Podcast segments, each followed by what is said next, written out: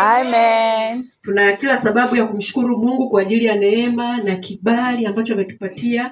Tumeweza kuiona tena siku nyingine ya leo, si kwa ujanja wetu wala si kwa nguvu zetu, Amen. ni kwa neema ya Mungu. Najua watu wengi walikuwa wanatamani waje katika ibada hii, lakini wameshindwa kwa namna moja ama nyingine. Kwa sisi tuliopata nafasi, maanake kuna kusudi Amen. Niko kusudi hata Mungu ameweza kutuletisha tena siku ya leo na tumeweza kukusanyika mahali hapa kama ambavyo ameagiza. Amen. Lakini pia kipekee napenda kumshukuru Mungu kwa ajili ya mtumishi wa Mungu kwa kunipa nafasi ya kusimama tena katika madhabahu hii. Amen. Ninakushukuru sana mchungaji. Amen.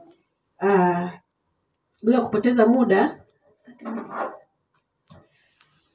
kama unaandika heading, heading ni kutembea katika uwepo wa Mungu, Amen. kutembea na uwepo wa Mungu, kutembea katika uwepo wa Mungu. Bwana Yesu asifiwe. Amen. Sote tumeshasikia habari ya uwepo wa Mungu eh? Nasema ibada ya leo ilikuwa ina uwepo wa Mungu. Yule mtumishi ana uwepo wa Mungu, si ndio? Ni nini hii maana ya uwepo wa Mungu? Uwepo wa Mungu ni nini sasa? Uwepo wa Mungu ni udhihirisho wa nguvu za Mungu katikati yetu, udhihirisho wa nguvu za Mungu kwenye ibada, udhihirisho wa nguvu za Mungu kwenye maisha ya mtu. Bwana Yesu asifiwe. Nasema uwepo wa Mungu, lakini kama kuna uwepo wa Mungu, tujue pia kuna uwepo wa shetani. Mhm.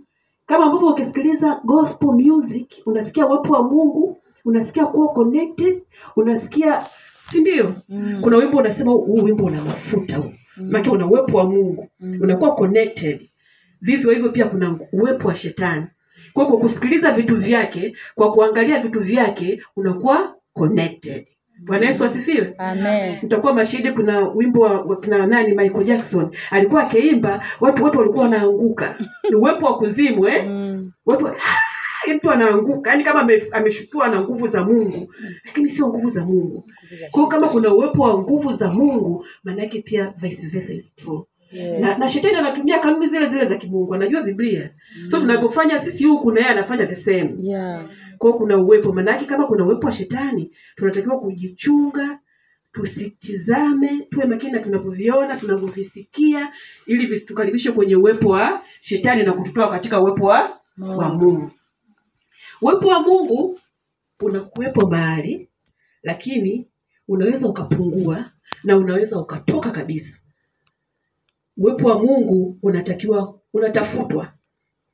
Inawezekana ukawa upo kwa, sa, kwa sasa kwenye maisha yako, lakini unatafutwa na unahitaji kutunzwa. Bwana Yesu asifiwe. Amen. Tunautafuta uwepo wa Mungu na tunatakiwa kuutunza uwepo wa Mungu ili uweze kuendelea kudumu kwenye maisha yetu. Uh, tutaenda kusoma Zaburi hamsini na moja kumi na moja. Nitaomba Jenifa, kama una Bible ungenisomea, wewe unanisomea haraka haraka.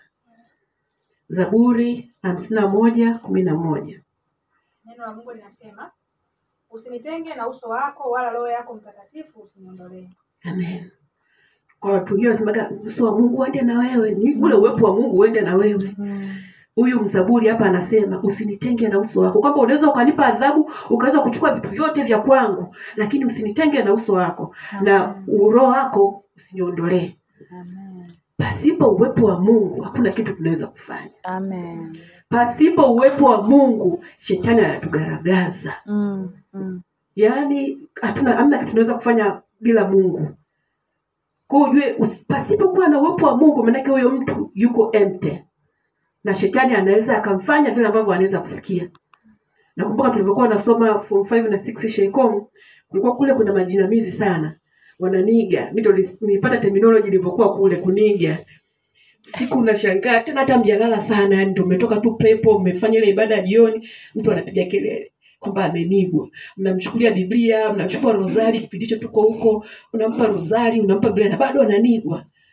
Bwana Yesu asifiwe. Amen. Pasipo uwepo wa Mungu, shetani anakuchezea kama ambavyo anataka. Mm. Kwa kumbe uwepo wa Mungu ni muhimu sana kwenye maisha yetu ya wokovu, Mm. na ujue maisha maisha ni kiroho. Eh, maisha ni kiroho zaidi. si hata hivi tunavyofikiria kwamba tu ni mwilini. Maisha yote haya tunayoona mwilini ni reflection ya mambo ya rohoni. Kwa ulimwengu wa roho una kazi kubwa sana kwenye maisha yetu. Na ndio maana hata watu wa mataifa mambo yao asipoenda sawa wanaenda kwa mungu wao. Mm. wanaenda kumuuliza mungu wao. Wanaenda kumtolea sadaka. Wanaenda kurichaji kwa mungu wao bwana yesu asifiwe Amen. ni kwa nini kwa sababu vitu vyote vinaanzia katika ulimwengu wa roho kwa hivi vinavyoonekana huku ni just reflection tu na kuna lile neno linalosema mpenzi naomba ufanikiwe kama roho yako ifa- Ifanikiwavyo. Mimi misi hivi tunavyofanikiwa hivi ulivyofanikiwa ndo pia mafanikio yako ya kiroho yako hivi so kama umefanikiwa kidogo maanake huko rohoni unaweza kukuta huko huko hoi hai eh? hauko vizuri kabisa ko maisha yetu ya kiroho ndio ambayo anadetermine maisha yetu ya ya kimwili.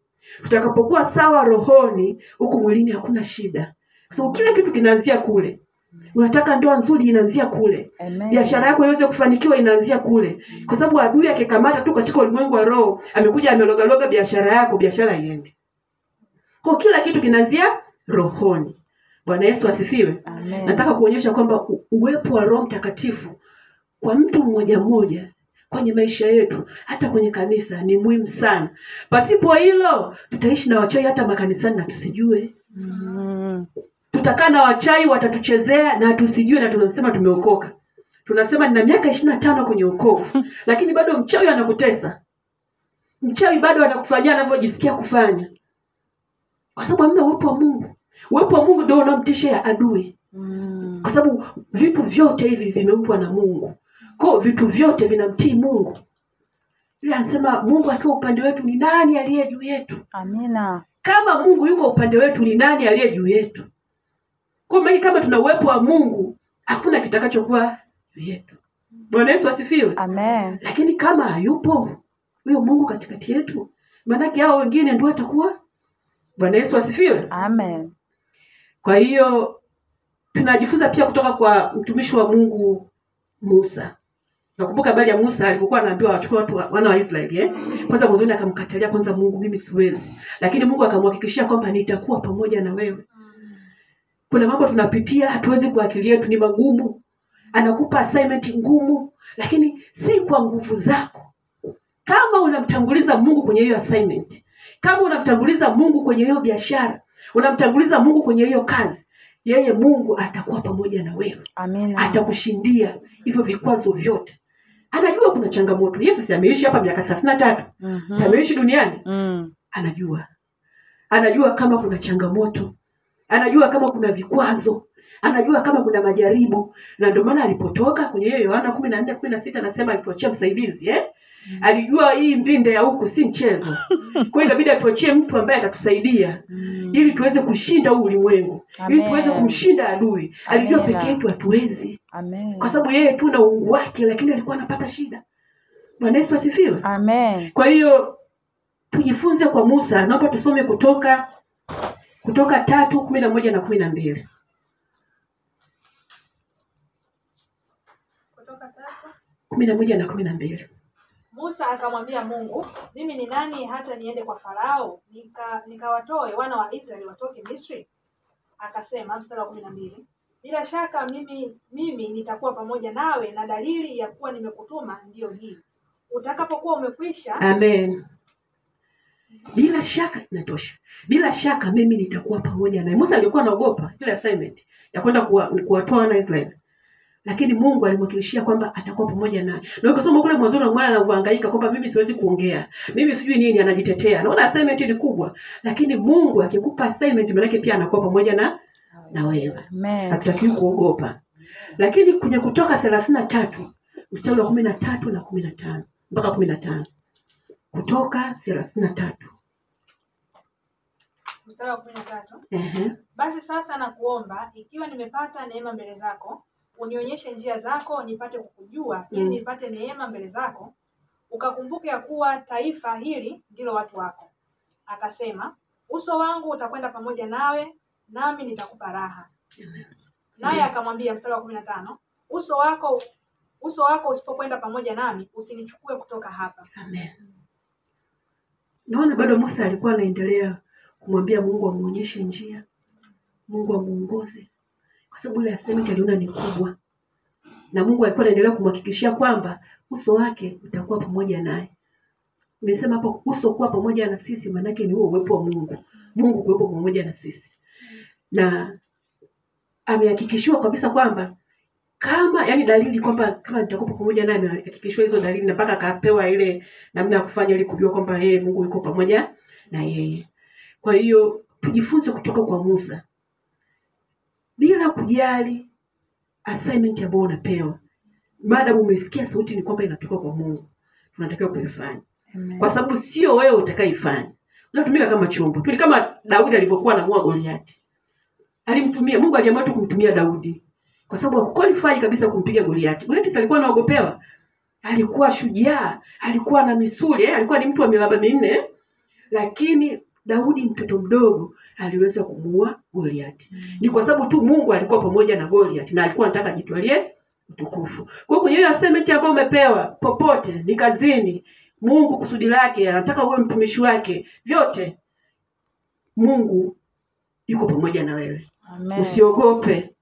Mungu yuko pamoja na wewe. Lakini pia tunajifunza kwa daudi. Ukisoma nyakati wa kwanza sura ya kumi na moja mstari wa tisa. Nyakati wa kwanza kumi na moja mstari wa tisa. Naye Daudi akaendelea akazidi kuwa mkuu, kwa maana Bwana wa majeshi alikuwa pamoja naye. amen tunajua Daudi ambavyo alipitia vita vingi vingi pia eh? Mm. lakini aliendelea na akaendelea kuwa mkuu kwa kuwa bwana alikuwa pamoja naye kumbe uwepo wa mungu ndio utakaotusaidia hata kuwa hivyo sijui wakuu utakao tusaidia kuendelea kuendelea maake hata kufanikiwa inategemea na uwepo wa mungu kwenye maisha yetu kwa kuwa mungu anakuwa pamoja na sisi tuna tuna uhakika wa kufanikiwa. Tuna uhakika wa kufanikiwa kwenye keria zetu. Tuna uhakika wa kufanikiwa kwenye biashara. Tuna uhakika wa kufanikiwa kwenye ndoa zetu. Tuna uhakika wa kufanikiwa kwenye familia zetu. Amen. bila kujalisha zile vile vizingiti vilivyowekwa kwenye familia. Amen. wote mnajua mambo ya asili eh? Mm. uh, familia hii hamwezi kuvuka hapa. Wewe utakuwa wa kwanza kuvuka. Kwa jina la yesu. Amen. kwa sababu unayo uwepo wa mungu kwenye maisha yako. Si kwa nguvu zako wala si kwa uwezo wako. Kwa ndio maana uwepo wa mungu ni muhimu sana sana kwenye maisha yetu. Ili pia tuweze kuvunja hata yale maagano ambayo yalifanywa na mabibi na mababu zetu huko nyuma ambao mpaka leo bado anatufuatilia bila uwepo wa mungu yale hayawezi kutoka.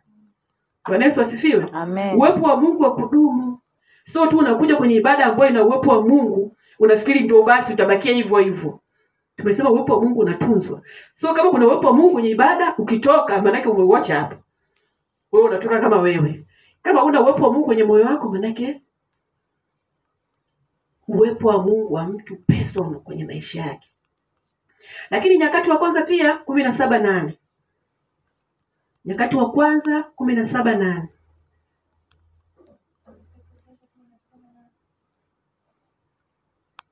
Mungu linasema, nami nimekuwa pamoja na, nawe kila ulikokwenda na kuwakatilia mbali adui zako wote mbele yako, nami nitakufanyia jina kama jina la hao wakuu walioko duniani. Amen. Uwepo wa Mungu, kwa sababu huyu Daudi alikuwa pamoja na Mungu, anasema atawakatilia atawakatilia mbali wale maadui zake na atamfanyia jina kama yale majina ya wakuu eh? majina ya wakuu bosi, si ndio? Mkuu, Mm. unasikia vijana mkuu. Mm. Sometimes hata hata sio mkubwa hivyo, ndo wewe ndo Mungu anakuinua hivyo, si ndio? Mm. Mungu alimfanyia Daudi kwa sababu Daudi alikuwa na Mungu muda wote, hakupoteza ule uwepo wa, wa Mungu kwenye maisha yake. Aha, kwa hiyo mpaka hapo tutizame faida za uwepo wa Mungu. Uwepo wa Mungu kwa jinsi hata ambavyo tumeangalia kwenye hii mifano michache ya Daudi na Musa unatushindia. Faida ya kwanza, Amen. unatushindia vita zote. Uwepo wa Mungu unatushindia vita zote. Ipi ambayo unaijua wewe kubwa? Uwepo wa Mungu ukiwepo, jua wewe ni mshindi, Amen. kwa sababu vyote vinamtii Mungu. Amen. Kwa uwepo wa Mungu unatushindia vita mbalimbali. Tasoma Nyakati wa Kwanza kumi na nane sita. Neno la Mungu linasema ndipo Daudi akaweka ngome katika Shamu na Dameski, nao Washami wakawa watumwa wa Daudi, wakaleta zawadi, naye Bwana akampa Daudi kushinda kila alikokwenda. Amen. Bwana akampa Daudi kushinda kila alikokwenda. Una changamoto gani Grace? Bwana atakupa kushinda bila kujalisha chochote kinachoinuka. Bwana atakupa kushinda kila utakapofanya, kila utakapoingia, kila utakachoshika, Bwana atakupa kushinda. Amen. Bwana Yesu asifiwe. Kama alifanya kwa Daudi, maanake na sisi kwetu anaweza kufanya Amen. lakini si kwamba tu anaweza kufanya kwa sababu tu wewe umesema umeokoka. Ni lazima umake sure kwamba unautunza huo uwepo wa Mungu kwenye maisha yako. Amen. Ah, lakini pia ile andiko limezoeleka pia sana, Yeremia moja kumi na nane.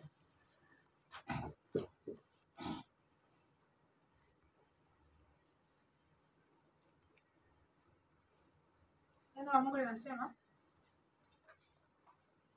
maana tazama, nimekufanya leo kuwa mji wenye boma na nguzo ya chuma Yes.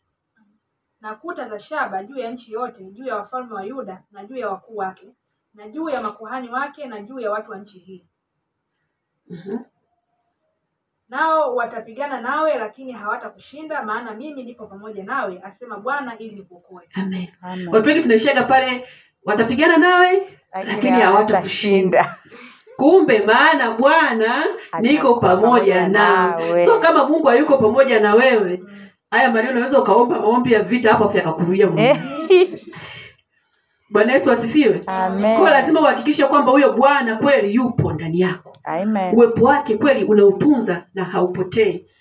Yeye atakushindia hivyo vita vyote. Lakini unajifunza hata kwa Yehoshafati na wale wana wa Yuda kwenye Nyakati wa Pili ishirini kumi na tano.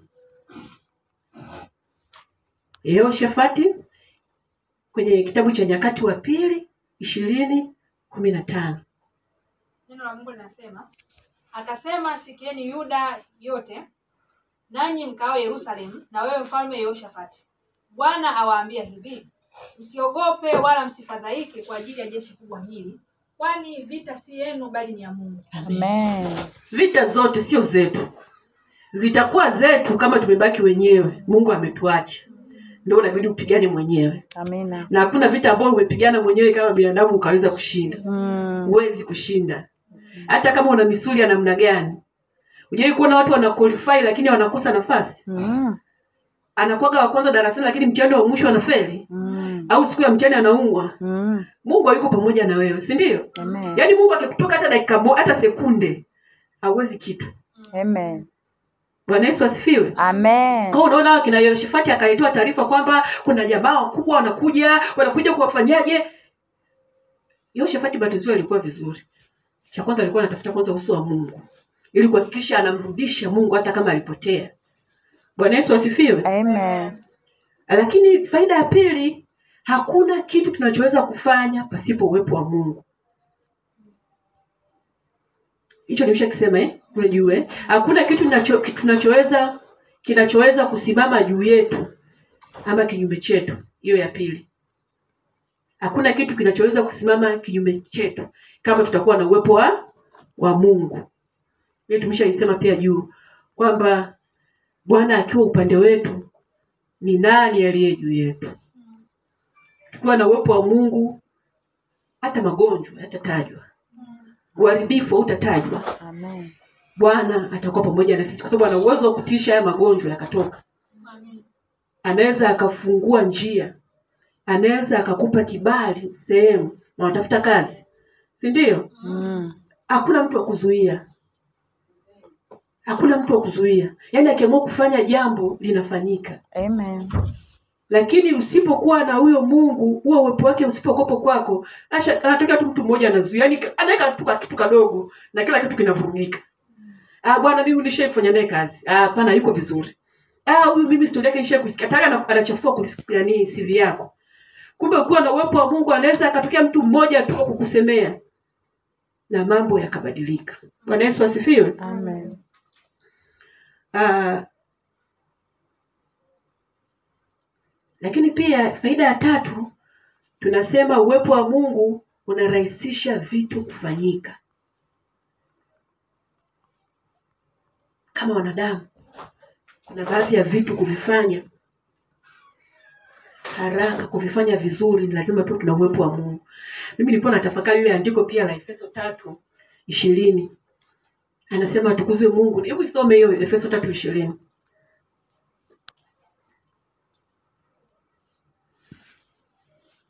Efeso tatu ishirini Basi atukuzwe yeye awezaye kufanya mambo ya ajabu mno kuliko yote tuyaombayo au tuwazayo, kwa kadri ya nguvu itendayo kazi ndani yetu. kwa kadri ya nguvu itendayo kazi ndani yetu amen Amen. mungu anafanya mambo magumu kuliko tuyaombayo kuliko tuyawezayo tuyawazayo lakini kwa kadri ya nguvu inayotenda kazi ndani yangu jamani Amina. Bwana yesu asifiwe Amen. haiwezi ikawa nje hapo kama ndani yako kuna nguvu kidogo tegemea pia huku nje afanye mambo kutegemea na hiyo nguvu ulionayo ndani bwana yesu asifiwe Amen. kadri ya nguvu yako ilivyo kubwa ndani ndicho kiwango chako cha mafanikio pia kinakuwa Amen. amen Amen. ko tumtafute sana huyu mungu Amen. lakini ya nne ni uwepo wa mungu ukiwa ndani yetu tunapata mabadiliko positive unajua mungu akiwepo tu watu wanasema mmm, sijui sasa hivi imekuwaje. Naona anabadilika. Amenunua gari amenunua na kiwanja. Amefanyaje? Yaani mambo yanaendaenda tu hivi yani ananawili eh? mambo yanaendaenda tu. Anavaa high heels. hey, anavaa high heels. Mambo yanaendaenda tu. Kumbe kuna mungu ndani. Ameamua kukubadilisha. Amen. lakini vice versa pia is true. Kama yupo huyo mungu tutaona vitu pia vinakusonga. Eh? kinatoka hiki kinakuja hiki. Kinatoka hiki kinakuja hiki.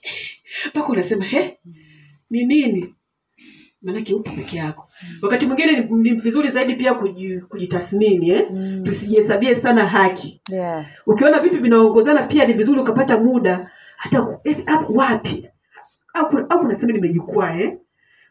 au uwepo wa mungu umepotea umepungua? Maana tumesema unapungua. Au uwepo wa mungu umepungua ili uweze ku, kutengeneza. Amen. bwana yesu asifiwe.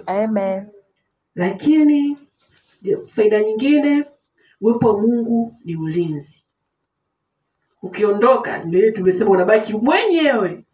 Kwao mchewe anakuja anakuniga sijui nini nini nini nini vile unavyoviogopa vyote. Sijui nakaa na kanisani kwetu kuna mama mchawi. Yaani unamwogopa na kweli anakufanyia vitu vibaya. Bwana yesu asifiwe. Huna ulinzi. Huna ulinzi. Na ulinzi hapo tunazungumzia sio fence. Hata ukaweka electricity fence haitakusaidia. Kama mungu hayupo haitakusaidia. Unaweka ma German shepherd nyumbani hawatakusaidia. Si umesikia watu wanaua mbwa. Mm. wanaingia ndani. Mm. Uwepo wa mungu ni kitu cha tofauti ina, ina provide ulinzi wa tofauti kabisa. Unasikia mtu alikuwa kwenye amevuka tu yeye afu bombo likalipuka. Au amevuka tu yeye sijui gari ikafa, ameshuka tu gari ikapata ajali mbele. Au nilikuwa nataka kupanda hilo gari lakini nikashangaa nikakosa siti ndio mungu anakulinda hivyo. Lakini pasipo uwepo wa mungu yani uta, utaweza kuchukuliwa na adui muda wote kwa jinsi ambavyo anakuwa anajisikia yeye kufanyia tunapataje uwepo wa mungu? Tunapataje uwepo wa mungu? Maki tumesema uwepo wa mungu unatafutwa. Mm. tena unatunzwa. Tunaupataje uwepo wa mungu? Cha kwanza ni kwa kuutafuta uso wake. Hii tumejifunza hata kwa daniel. Nakumbuka daniel alivyokuwa anasumbuliwa kule. Tusome daniel sita kumi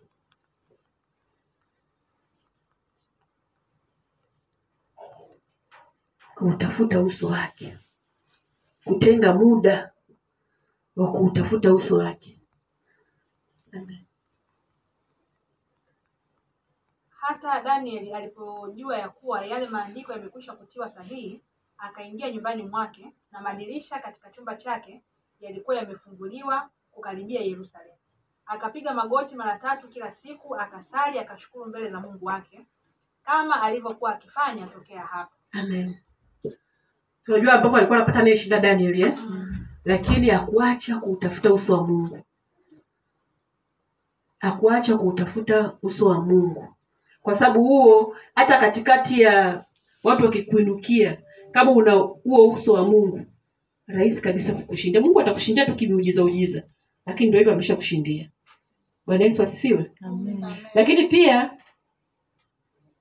tunaona hata kwa Yehoshafati pia kipindi kile, na yeye hiyo hatutaweza kuisoma, Naye baada ya kupewa hiyo taarifa kwamba kuna jamaa wanakuja wakubwa, sio wanafanyaje, yeye akawaambia Wayuda wote, akawatangazia kila mmoja, tufunge tuombe kutafuta uso wa Mungu, na Bwana akawafanikisha.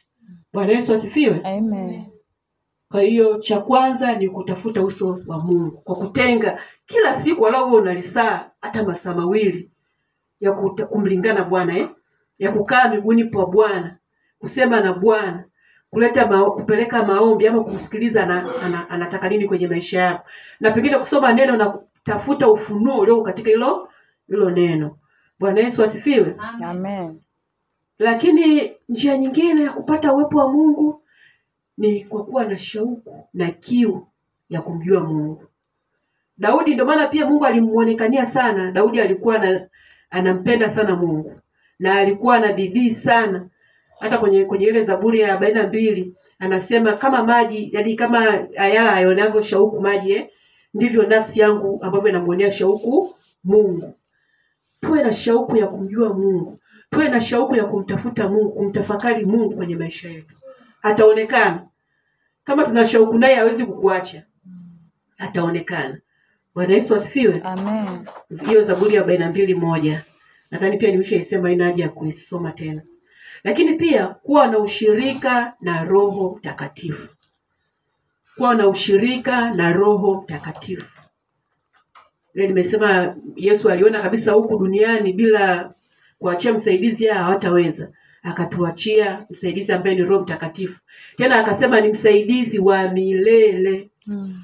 Unajua kuna wanadamu wanakusaidia, lakini pengine kesho wanakusema au kesho wanakata msaada, lakini yeye ni msaidizi wa milele. Bwana Yesu asifiwe. Amen. Msaidizi wa milele, hata acha mwanadamu. Wakati mwingine anaweza akasema akachoka, ni kibinadamu tu, amekusaidia amesema, hey, it's too much. Mwanadamu usimtegemee sana, unajua anabadilika eh? Mm. Akichoka tu, ah, ndio niliahidi, lakini basi nimeshindwa, na mimi sasa hivi naangalia mambo yangu, nakuacha. Bwana Yesu asifiwe. Amen. Kwa hiyo tunajua ya kwamba msaidizi anafanya kazi kubwa kuliko msaidiwa eh? Tunajua hilo. Msaidizi anafanya kazi kubwa kuliko msaidiwa. Nikisema mtumishi amenisaidia hela ya kodi ya nyumba, maanake yule yuko vizuri financial. Bwana Yesu asifiwe, kuliko wewe unayesaidiwa kodi ya nyumba, si ndio? Ndio bado ukasaidiwa.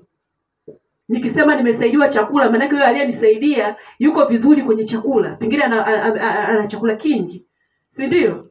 Lakini tunaona hata wale mabouncer, kuna bouncer anachukua mnyonge mnyonge, lazima uwe na nguvu zaidi kuliko unayemlinda, si ndio? Kwa msaidizi yuko vizuri zaidi kuliko sisi wasaidiwa, maanake Roho Mtakatifu yuko vizuri zaidi kuliko hata sisi ambavyo tunafikiria kwa akili zetu tungeweza.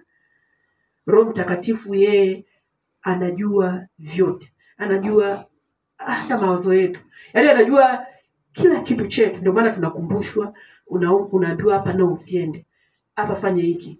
Anakupa hata idea ya biashara, anatafuta hata namna ya kupa wateja, vyote yeye, kwa sababu anajua vyote. Bwana Yesu asifiwe.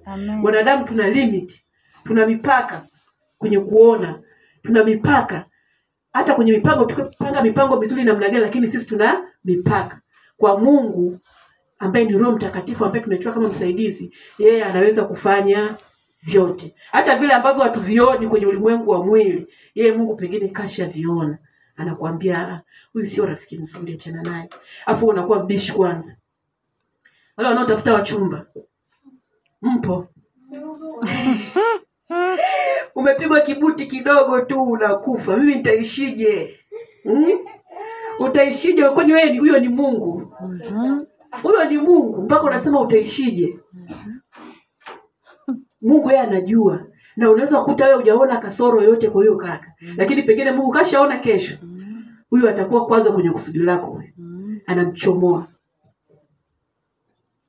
ko vitu vingi pasipo Roho Mtakatifu unaweza ukajichanganya ukang'ang'ania balaa ukafikiri hiyo ni baraka. Mhm. kumbe ni balaa unaling'ang'ania bwana yesu asifiwe. Amina, amina, amina, kuwa macho tunatakiwa kusikia sauti ya mungu Mm. kwenye vile ambavyo anatuambia. Amen. wakati mwingine unasema mimi tumetoka naye mbali sana. Hmm. nimetoka naye mbali mno. Bwana amenisaidia mwingine mpaka alisomeshwa. Eh. Amesema amenilipia ada. Eh, amenilipia ada. Siwezi kumwacha. Unamng'ang'ania. Kumbe ana kitu chochote. Mungu kashaona. Yaani hiyo itakuwa itakusumbua baadaye Mm. utaweza kufanya kusudi lako mm. utaweza kufanya mapenzi ya mungu Mm. bwana yesu asifiwe Amina. kwa kila kitu mungu ambacho anakiondoa kwako pia ujue mungu yeye anaona zaidi kesho ulikuwa una kazi wamekuondoa oh, usipaniki unajua ukiwa na uwepo wa mungu inatoka hii itakuja hii Amina. utaitwa tu njoo na nyingine hii hapa kuna yule alishuhudia hapa elizabeti nugunduka nani yule Mm. Yes alisema alipata shida kwenye kazi afu akaitwa immediately. Mm. tena kazi nzuri zaidi ambayo inalipa zaidi. Huyo ni mungu. Amen. anataka kuonyesha kwamba yeye anajua pengine ungebaki hapo baada ya siku mbili unge- na na, na, na jumba bovu eh? pengine kuna mtego unatengenezwa alafu hujajua. Kwa sababu sisi ni wanadamu hatuoni vinavyoendelea. Lakini mungu anaona. Amen. kwa anaamua kukutoa mapema. Wewe unasema "Ah, nitaishije mimi ko kadi unavyoendelea kung'ang'ania huo huo mzigo maanaake unazuia una, una, una, una nafasi ya yule ile baraka nyingine kuja bwana yesu asifiwe Amen. so make wise decision yeah? Mm. make, nani, make wise decision kwa wadada sasa kwenye upande wa kuolewa Hmm. yani hapo mnatakiwa kuwa makini kuliko mnavyofikiria ukiona kitu akiendi sawa ukimwona mtu aendi sawa achana naye jifunze tu sema nitaumia siku mbili baada ya muda fulani nitakaa sawa. Alafu unajua ni maumivu ya muda mfupi sio ya milele. Baada tukiolewa kwenye ndoa unajua ni kama ya milele fulani eh. Mm. maana anaweza kukukosesha mbingu. Amen. Anakukosesha mbingu kabisa. Ni mtu tu lakini ni destiny killer. Anakuwa destiny killer badala ya kuwa destiny helper. Unaelewa eh? Yeah. so you have to be careful sana na decision ambazo unazimeki especially za kwenye relationship. Kwa sababu mara nyingi sana mtu anaweza akawa msaada ama anaweza akakuvuta ukarudi na kushindwa kutimiza kusudi la mungu. Lakini pia kitu kingine ni usikivu utii. Tuliona sana huko kwa musa eh? Mm. musa alikuwa msikivu. Musa alikuwa mtii.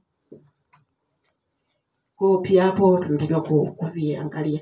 Ndaenda kuongelea pia kidogo vitu vinavyoondoa uwepo wa mungu. Vitu vinavyoondoa uwepo wa mungu. Ubize cha kwanza unafikiri kazi umepewa na mungu? Mhm. nzuri. Lakini inakufanya unakuwa bize masaa ishiri na nne inakufanya bize wiki nzima.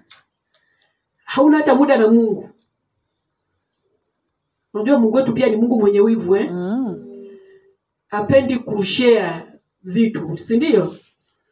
Akiona hicho kitu ndio kinachukua nafasi yake. Yaani biashara kazi na kufanya uwe mbali na mungu anaigusa kidogo tu ta. Ili akupate. Anaigusa tu kidogo unashtuka. Unaanza tena mungu mungu kazi yangu. Bwana hivi nataka kukutolea. Mungu anasema we, hii kazi inakupoteza hii. Bwana yesu asifiwe. Amen. ubize. Ukisoma luka ishirina moja thelathini na nne. Luka ishirina moja thelathini na nne. Tanisomea Jennifer. Luka 21:34. Mm. Neno la Mungu linasema, basi jiangalieni mioyo yenu isije ikalemewa na ulafi na ulevi na masumbufu ya maisha haya, siku ile ikawajia ghafla kama mtego unasali. Amen. tusije tukalemewa na masumbufu ya dunia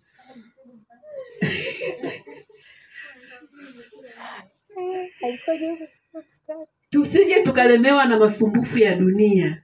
Huo ni mtego wa shetani pia. Mm.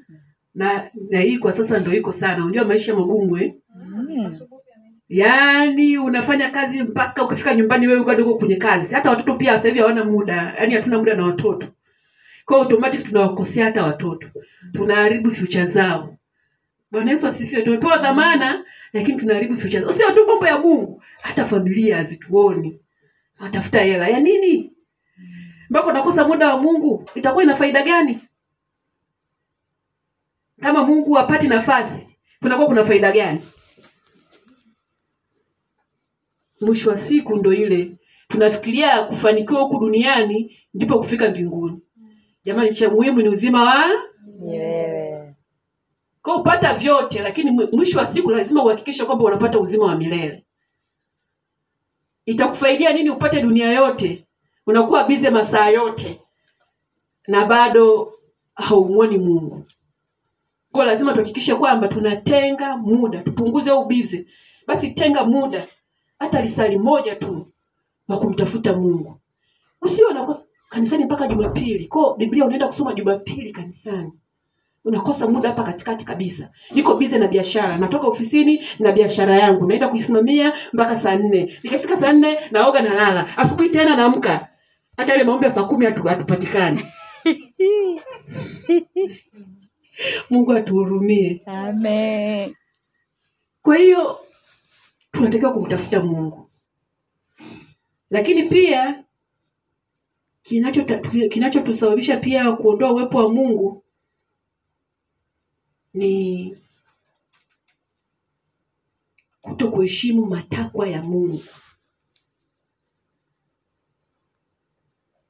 Matakwa ya Mungu. Naomba nisomee Joshua saba kumi mpaka kumi na mbili.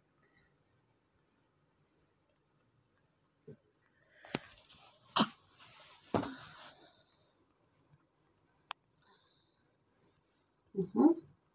Bwana akamwambia Yoshua, haya inuka, mbona umeanguka kifudifudi hivi?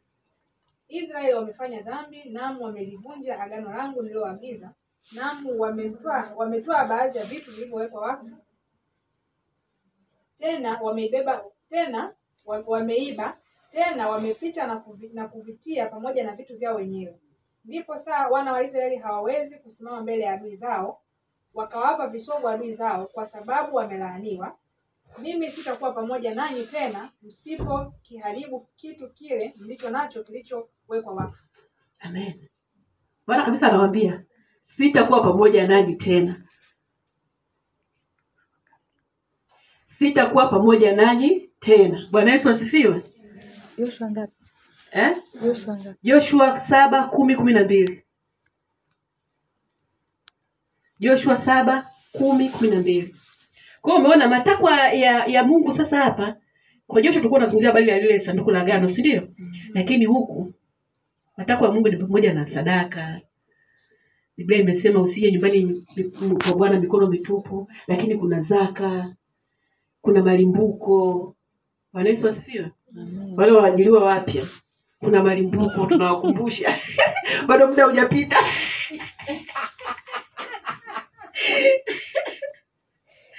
Lakini kuna mtu anaweka nadhiri alafu haivunji, yaani lazima ikutafune. Bwana Yesu asifiwe. Kuna mtu anafanya kazi na kwa sababu moyo wake uko kwenye hizo mali, moyo wake iko kwenye kwenye hizo biashara, hata kutoa anapata shida. Hata kama Mungu anamsemesha toa, na anagoma kutoa kwa sababu moyo wake uko kwenye hizo mali. Bwana Yesu asifiwe. Kwa tunatakiwa kuheshimu matakwa ya Mungu ili pia uwepo wa Mungu uendelee kubaki kuwa na sisi. Wansi tutakaposhindwa kuheshimu haya matakwa, vinaonekana kama vimezoeleka, lakini kumbe tunamuudhi Mungu mwenyewe. Bwana Yesu asifiwe. Lakini malalamiko ya point ya tatu, malalamiko, manung'uniko yanaondoa uwepo wa Mungu. Nakumbuka hiyo habari ya wana wa Israeli eh? Mm. Mala tu bora mturudishe kule kule, tukale samaki, tungekula matango, tungekula matikiti. Wakati kule wameahidiwa nchi ya, ya, ya maziwa na asali, lakini wao waliona zile tabu za katikati njiani, wakaanza kunung'unika. Na mara nyingi walipokuwa wananung'unika, kama ni kama safari yao imeongezwa kwa sababu ya manung'uniko. Mm. Bwana Yesu asifiwe. Tunaponung'unika, maanake unamuondoa Mungu kabisa kwenye maisha yetu. Wako watu ambao wanakosa moyo wa shukrani kabisa, hata kwenye level tu ya nyumbani ya kawaida ya maisha ya kawaida. Wewe kila siku ni mtu wa kunung'unika, wewe kila siku ni mtu wa kumlalamikia mwenziwa, basi onyesha hata siku nyingine kwamba umeappreciate ambacho amefanya. Vivyo hivyo na Mungu pia, wakati mwingine hahitaji kusikia malalamiko yetu wala manung'uniko yetu, kwa sababu wao yanaondoa uwepo wake. tunapaswa kumshukuru na kwa njia ya kushukuru tu hata kama unapitia kwenye changamoto yoyote maanake mungu ata, atainua mkono wake na atakugusa lakini kabla naelekea mwisho lakini naomba tusome zekaria nne sita.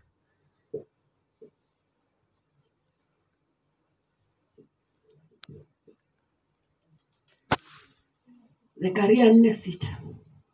Akajibu akaniambia akisema, hili ndilo neno la Bwana kwa Zerubabeli kusema, si kwa uwezo wala si kwa nguvu, bali ni kwa roho yangu, asema Bwana wa majeshi. endelea Nani wewe, e mlima mkubwa, mbele ya Zerubabeli utakuwa nchi tambarare. amen unasikiza habari za yesu yaani yesu eh, mpaka Zerubabeli. eh? Zeru. Zerubabeli, kwamba Mungu akamtuma malaika akamwambia kwamba mbele, yani uwepo wa Mungu ukiwa pamoja na Zerubabeli eh? Si kwa nguvu zake wala si kwa uweza wake, si ndio? Bali kwa roho yake, si ndio? Hakutakuwa na mlima mkubwa Amen. Amen. iko milima mikubwa pengine kwenye maisha yako ambao umeita mikubwa japokuwa kwa mungu ni midogo kila mmoja ana kamlima kake ambako anakaona haka ni mkubwa wakati mwingine mpaka unatufanya kuona kwamba labda huo mlima wako ni mkubwa kuliko mungu lakini hapa mungu anamwambia huyu kwamba ule mlima mkubwa ilikuwa ni neno la huyu zerubabeli eh?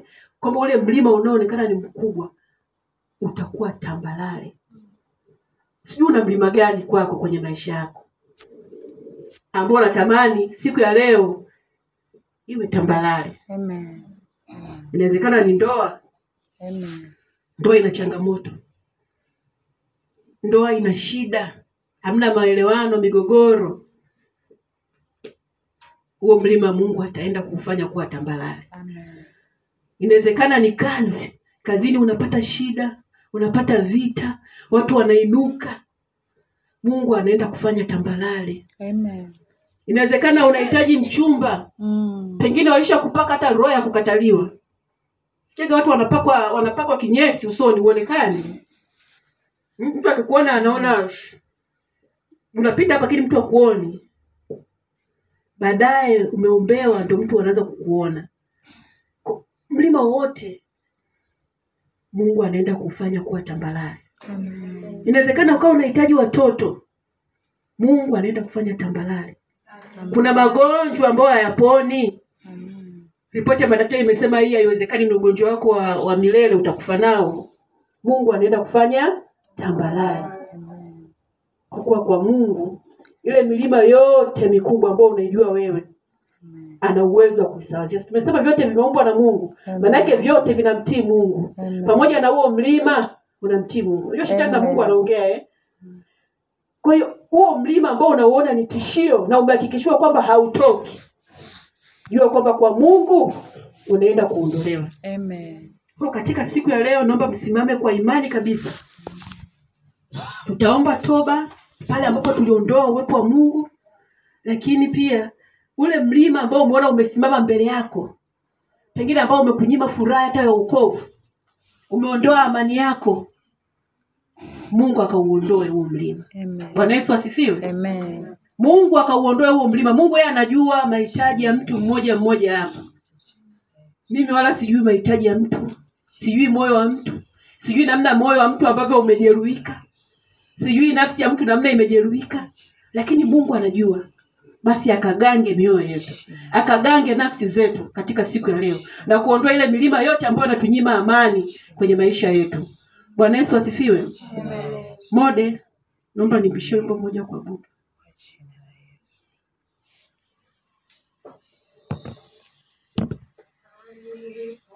Bwana, yote yanawezekana alipo Bwana, yanawezekana alipo Bwana, alipo Bwana, yote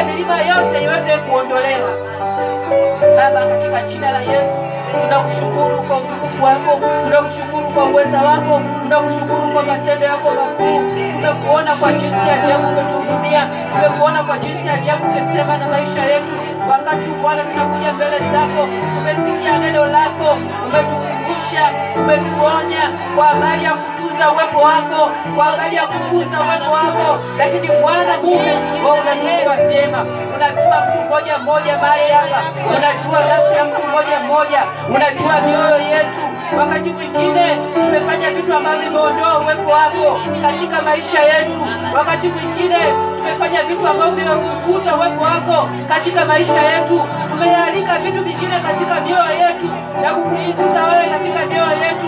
Tunaomba rehema zako Bwana, tunaomba msamaha Bwana, pale ambapo tumekuwa sababu ya kuondoa uwepo katika maisha yetu. Mungu tuhurumie, Mungu turehemu, Mungu tutakase kwa damu ya Yesu. Tumesikia neno lako katika siku ya leo, tumesikia kwamba uwepo wako ni muhimu katika maisha yetu. Tumesikia kwamba pasipo uwepo wako Bwana hatuwezi chochote. Tumesikia kwamba uwepo wako mambo makuu. Wakati Bwana tunaomba uturudie, tunaomba uturehemu. Wakati mwingine tumepitia kwenye magumu kwa sababu ya kupoteza uwepo wako. Wakati mwingine tumepitia kwenye shida kwa sababu ya kupoteza uwepo wako. Wakati mwingine tumepitia kwenye dhiki kwa sababu ya kupoteza uwepo wako. Mara nyingine tumesimama wenyewe. Mungu tuhurumie katika vita zetu. Wakati mwingine tumesimama wenyewe. Mungu tuhurumie. Mungu tusamehe. Mungu Bwana, kwa Bwana,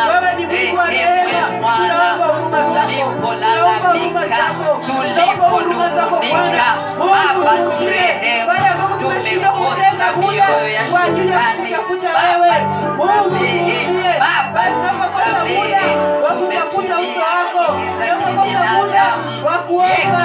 Tunapokosa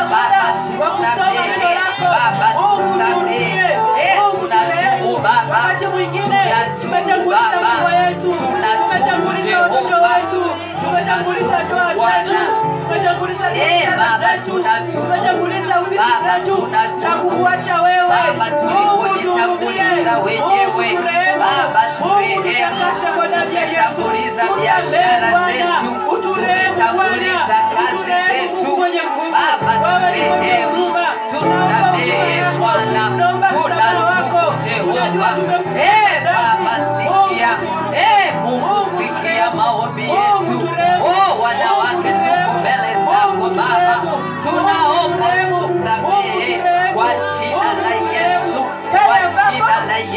Yesu. utaonyesha uwepo wako, ukatoka katika maisha yetu kwa kuangalia na kwa kusikia vitu Bwana, Mungu tuhurumie. Mungu turehemu. Mungu tusamehe kwa jina la Yesu.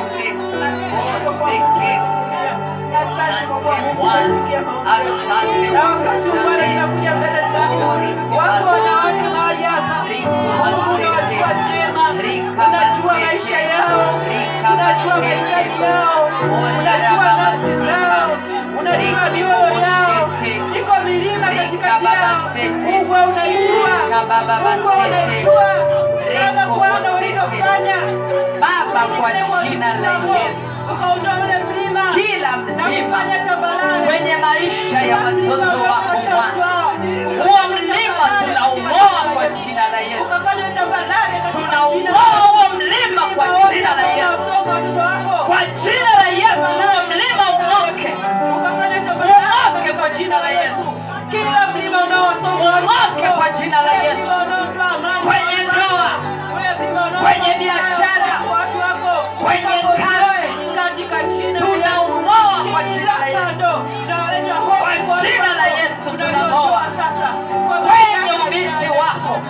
kwenye maisha yako ya singo, tunang'oa huo mlima, huo mlima tunaung'oa kwa jina la Yesu Kristo, tunang'oa huo mlima, tunang'oa huo mlima unaozuia kuingia kwenye ndoa, toweka kwa jina la Yesu.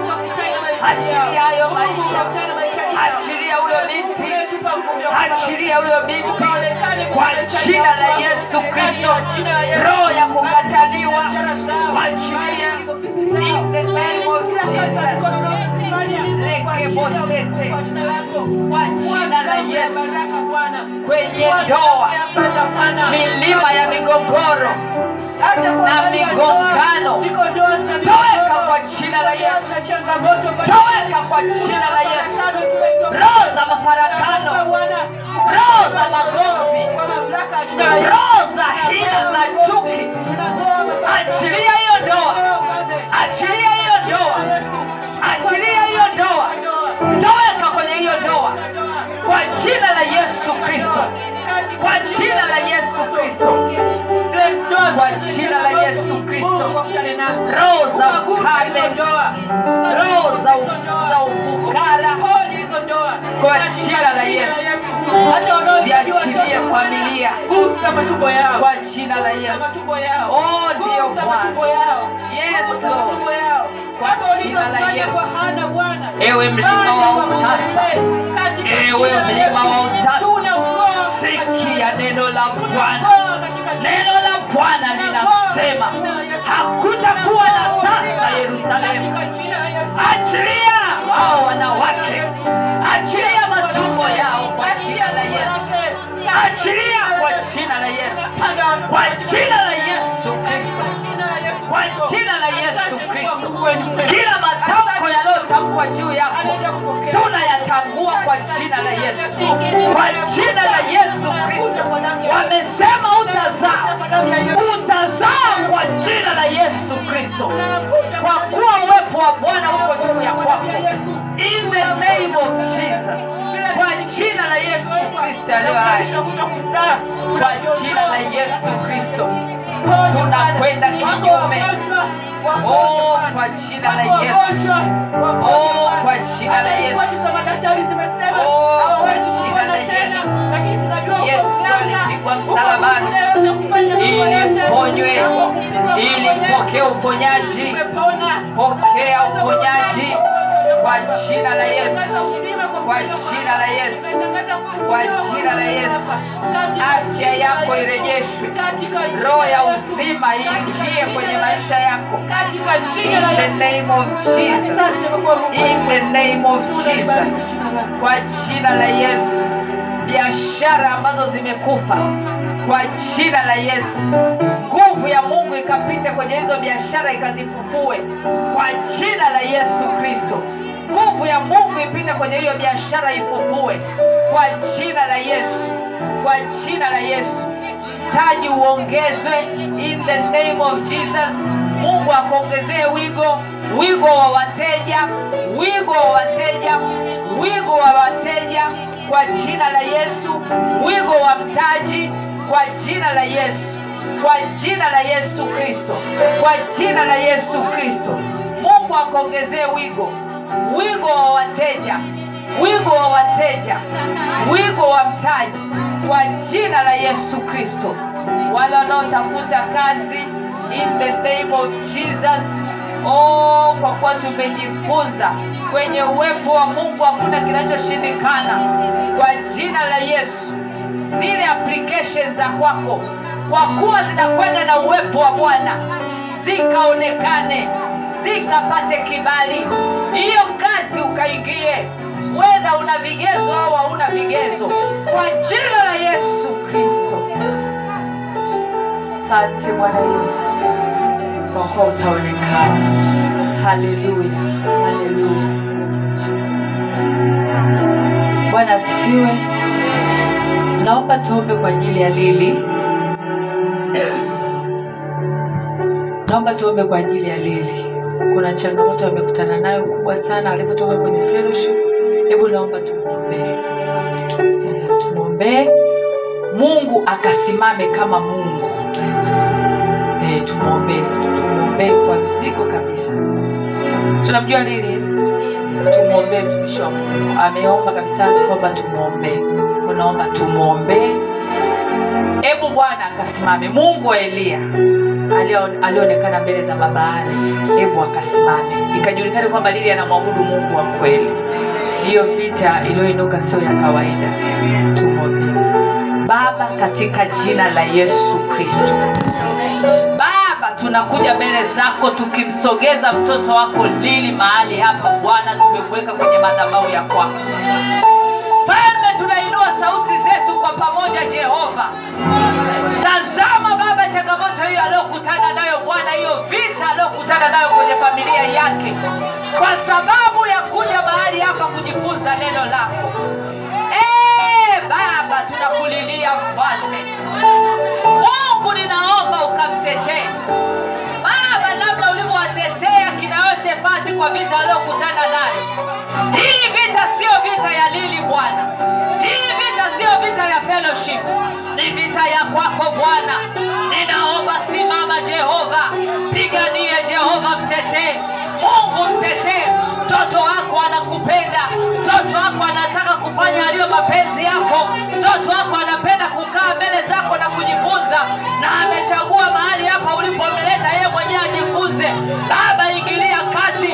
Kila vita anayokutana nayo e bwana ingilia kati. Simama kama mungu e jehova. Baba mume wake akuone wewe. Mume wake ajue wewe ndio mungu wa kweli. Kwa jina la yesu kristo. Baba inuka inuka. Inuka inuka mtetee mtoto wako. Pigana pigana jehova. Mungu wewe unaweza. Wewe ni mungu wa kweli. Ulimtetea eliya bwana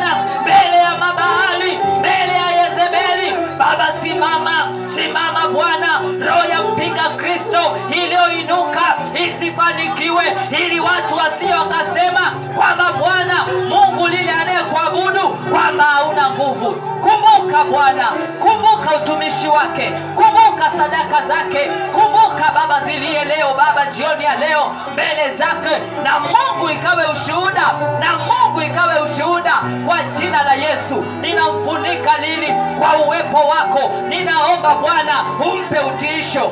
Umtiisho kwenye familia yake. Utiisho kwenye ndoa yake. E bwana anaposimama mdomo wake ukawe ni mdomo wako. Baba ukampe mamlaka. Mungu ukampe kibali kama ulichompa esta aliposimama mbele ya Azuero. baba kibali kibali kibali kutoka mbinguni. Kwa jina la yesu kwa jina la yesu ukamvishe vazi la kibali. Kwa jina la yesu asante bwana kwa kuwa utaonekana na utamtetea na itajulikana wewe ni bwana. Haleluya haleluya kabla hatujamaliza kuna mtu yote ambaye anahitaji special prayer? I feel kama kuna beti. Ah, okay. ah, tunaenda kuomba kwa ajili ya beti lakini tutaomba kwa ajili ya ana tutaomba kwa ajili ya grace kwa ajili ya beatrice. Wote hao wana changamoto ya kansa ya ziwa. Tuende tuwaombee gabriel. Ah, bado hajapata ameruhusiwa hospitali bado bado. Ah, ana- changamoto ya ndoa eh. Anapitia changamoto ya ndoa, iko yake amemwacha, yuko na mtoto. Nadhani mlishamuona. alikuja. Kwa hiyo anapata shida za nauli kuja, labda sehemu kama hii anashindwa. Kwa hiyo tumwombee pia. tuenda kumuona amen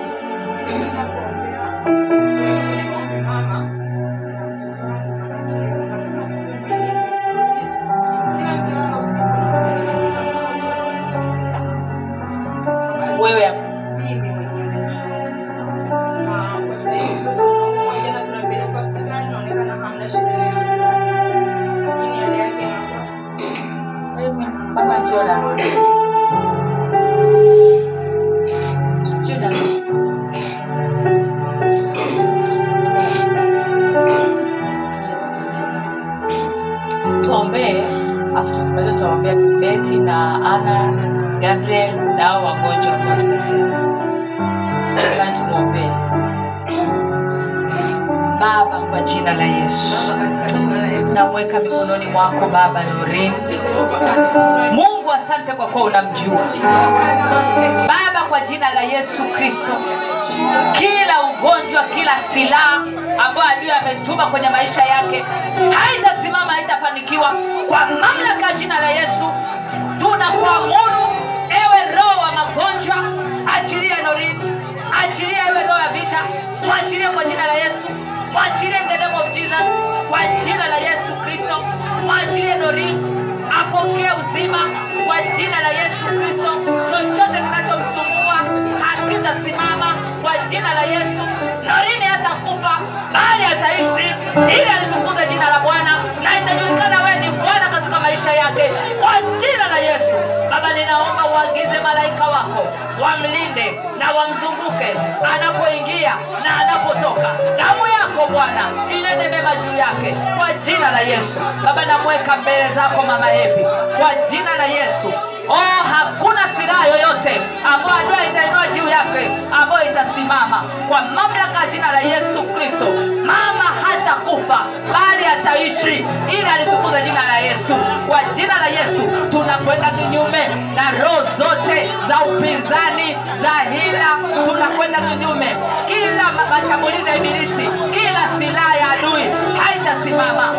Tunatambua na kuharibu kwa jina la Yesu Kristo roho zote za mashambulizi juu ya Hepi, juu ya maisha yake, juu ya mustakabali wake hazitasimama, hazitafanikiwa. Tunatambua kila hila ya adui, silaha zote za adui tunazia tunazibatilisha hazitasimama kwa jina la Yesu. Roho ya mavurugano, frustration zozote ibilisi anazoenda kwenye maisha yake, o kumkosesha utulivu, tunaziamuru damasa kwa jina la Yesu. Achilia maisha ya Hepi, achilia destini yake kwa jina la Yesu Kristo. Ninaomba neema yako Bwana ya kuukulia wokovu kwa jina la Yesu Kristo. Baba, kwa jina la Yesu Kristo tunawasogeza mbele zako Bwana Gabriel, Ana, Grace na Beatrice. Mungu, wewe ni Mungu mponyaji. Baba, ulitoa maisha yako Yesu pale msalabani ili Ana, Grace, Beatrice na Gabriel wapone. Ninaomba Bwana uwaponye kwa jina la Yesu Kristo. Roho Mtakatifu ukauishe mwili wa Ana, ukauishe ziwa la Ana, la Beatrice na la Grace. Hizo seli za kansa tunaziamuru zife sasa kwa jina la Yesu, na wala zisisambae tena kwa jina la Yesu Kristo. Wapokee uzima, roho wa uzima aingie ndani ya mwili wao, awawe wazima kwa jina la Yesu. Baba, kwa jina la Yesu ninaomba uponyaji juu ya tumbo la Gabriel, vile vidonda ukavikaushe kwa jina la Yesu, apokee uzima na atembee katika uzima kwa mamlaka ya jina la Yesu. Baba, tumeomba na tumeamini kwamba umefanya, kwa kuwa wewe ni Bwana. Haleluya, haleluya, haleluya.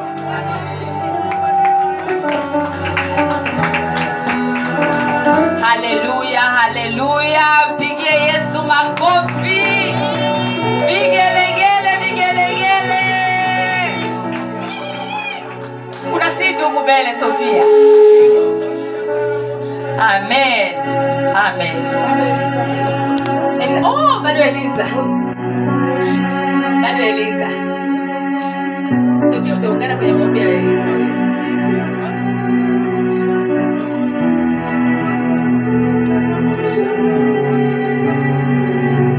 Sofia tunamwombea, tuunganishe na Eliza. Eliza tuungane na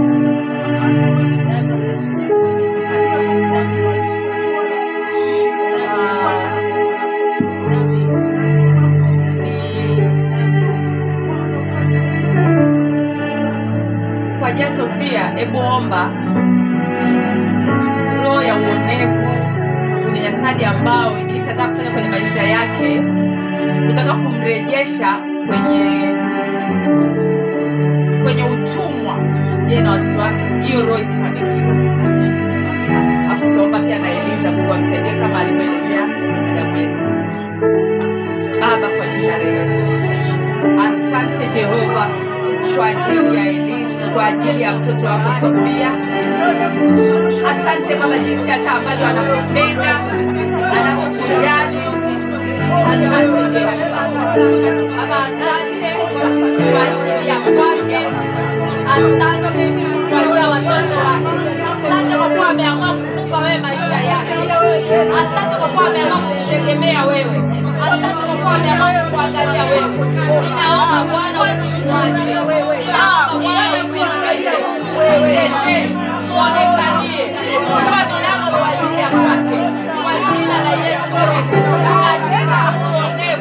hata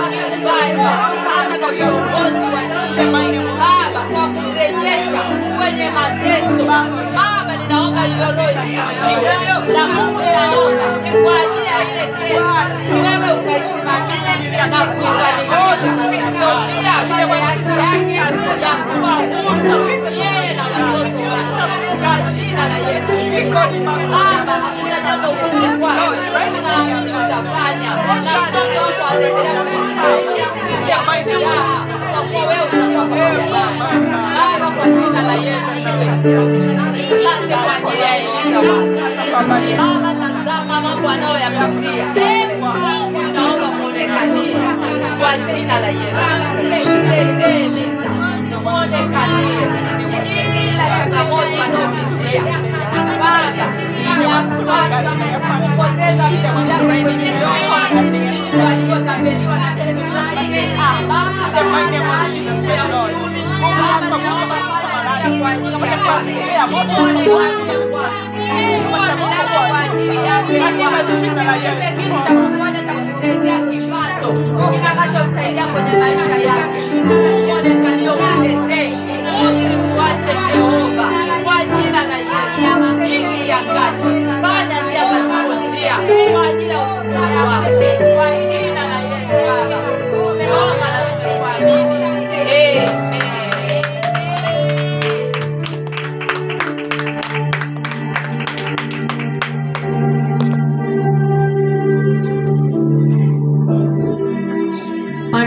asifiwe. Amen. Bwana Yesu asifiwe. Wanawake heri. Amen. Jamani, tuombe